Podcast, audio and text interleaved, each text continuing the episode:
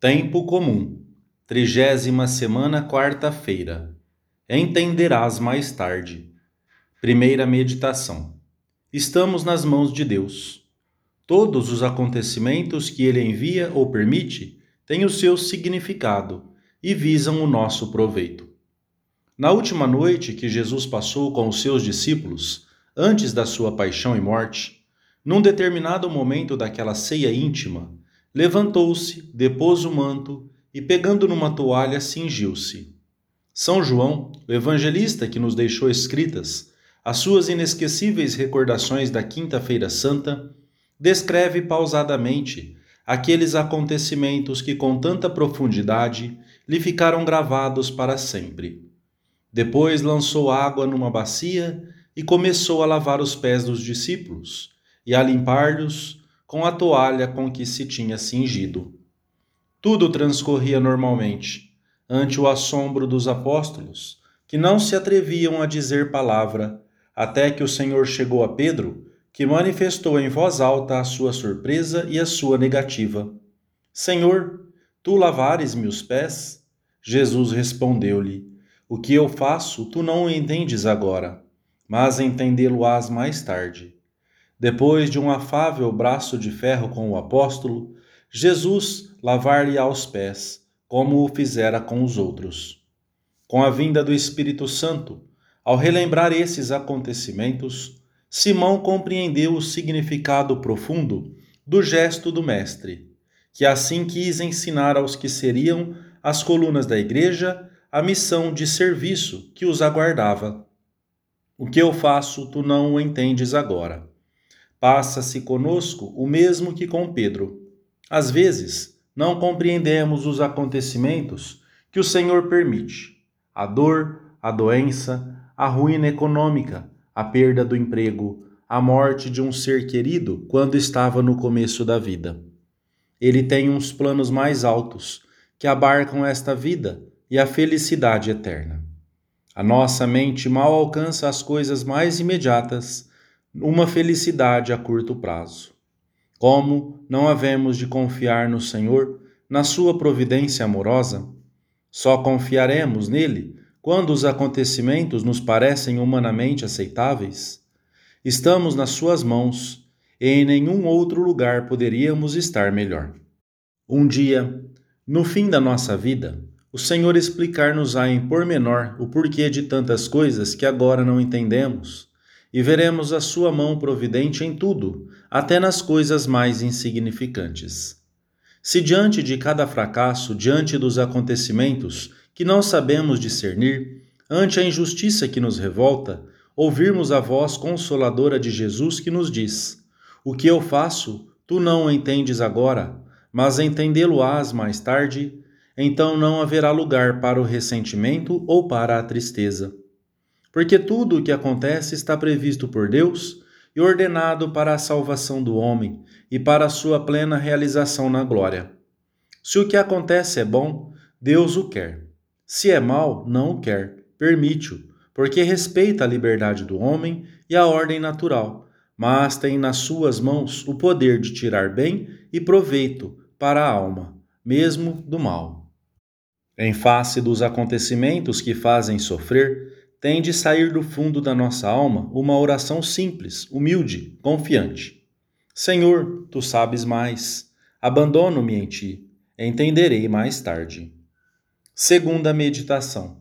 O sentido da nossa filiação divina. Omnia in bonum. Tudo é para bem. Numa das leituras previstas para a missa de hoje, São Paulo escreve aos primeiros cristãos de Roma: Diligentibus deum omnia cooperantur in bonum. Todas as coisas concorrem para o bem daqueles que amam a Deus. Penas, contrariedades por causa daquele episódio ou daquele outro?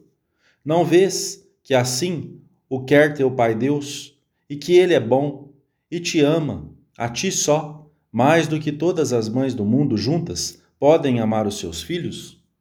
O sentido da filiação divina leva-nos a descobrir que estamos nas mãos de um Pai que conhece o passado, o presente e o futuro, e que faz concorrer todas as coisas para o nosso bem, ainda que não seja o bem imediato que talvez nós desejemos e queiramos por não vermos mais longe. Isto leva-nos a viver com serenidade e paz, mesmo no meio das maiores tribulações. Por isso, seguiremos sempre o conselho de São Pedro aos primeiros fiéis. Descarregai sobre ele as vossas preocupações, porque ele cuida de vós. Não existe ninguém que possa cuidar melhor de nós. O Senhor jamais se engana. Na vida humana, mesmo aqueles que mais nos amam, às vezes não acertam e, ao invés de arrumar, desarranjam.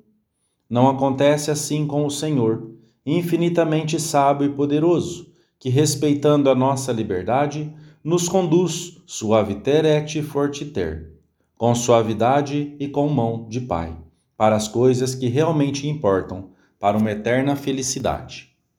As próprias faltas e pecados podem acabar por ser para bem, pois Deus dirige absolutamente todas as coisas para o proveito dos seus filhos, de sorte que ainda aqueles que se desviam e ultrapassam os limites, os faz progredir na virtude, porque se tornam mais humildes e experimentados. A contrição, quando não é só de boca e apressada, conduz a alma a um amor mais profundo e confiante, a uma maior proximidade com Deus. Por isso, na medida em que nos sentimos filhos de Deus, a vida converte-se numa contínua ação de graças. Mesmo por trás daquilo que parece uma verdadeira catástrofe, o Espírito Santo nos faz ver uma carícia de Deus que nos move à gratidão. Obrigado, Senhor. Dir-lhe-emos no meio de uma doença dolorosa ou ao termos notícia de um acontecimento que nos causa muita pena. Assim reagiram os santos e assim devemos aprender a comportar-nos perante as desgraças desta vida.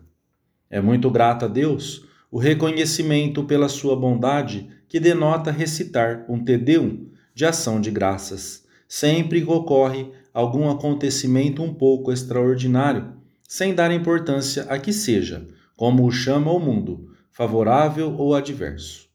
Porque vindo das suas mãos de Pai, mesmo que o golpe de cinzel fira a carne, é também uma prova de amor que tira as nossas arestas para nos aproximar da perfeição. Terceira meditação. A confiança em Deus não nos leva à passividade, mas a lutar por todos os meios ao nosso alcance. O abandono e a confiança em Deus não nos levam de maneira nenhuma à passividade, que em muitos casos seria negligência, preguiça ou cumplicidade temos de combater o mal físico ou moral com todos os meios ao nosso alcance, sabendo que esse esforço, com muito resultado ou aparentemente sem nenhum, é grato a Deus e origem de muitos frutos sobrenaturais e humanos. Quando ficamos doentes, além de aceitarmos essa situação e de oferecermos a Deus as dores e as incomodidades, devemos lançar mão dos meios que o caso requeira, ir ao médico, obedecer às suas prescrições, descansar. E a injustiça, a desigualdade social, a penúria de tantas pessoas devem levar-nos, junto com outros homens de boa vontade, a procurar os recursos ou as soluções que pareçam mais aptas. E o mesmo temos de fazer perante a ignorância e a falta de formação de tantas pessoas. Nada mais alheio ao espírito cristão do que uma confiança em Deus mal entendida que nos levasse a permanecer inativos diante do sofrimento e da necessidade. Deus é nosso Pai e cuida amorosamente de nós, mas conta com a nossa inteligência e bom senso para nos ajudar a percorrer o caminho pelo qual nos quer levar, como conta também com o nosso amor fraterno para encaminhar através de nós a vida de outros filhos seus. Para isso, deu-nos uns talentos que devemos utilizar constantemente.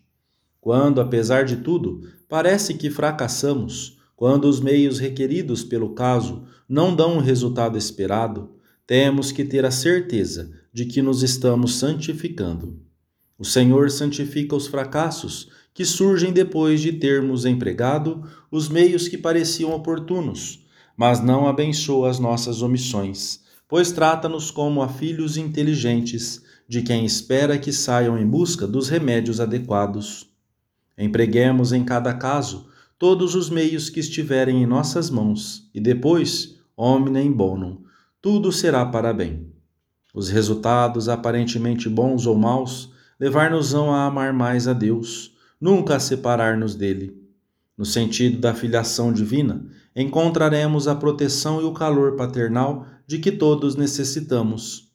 Se tendes confiança nele e ânimos animosos, que Sua Majestade é muito amigo disto, não tenhais medo de que vos falte coisa alguma, escreveu Santa Teresa depois de uma longa experiência.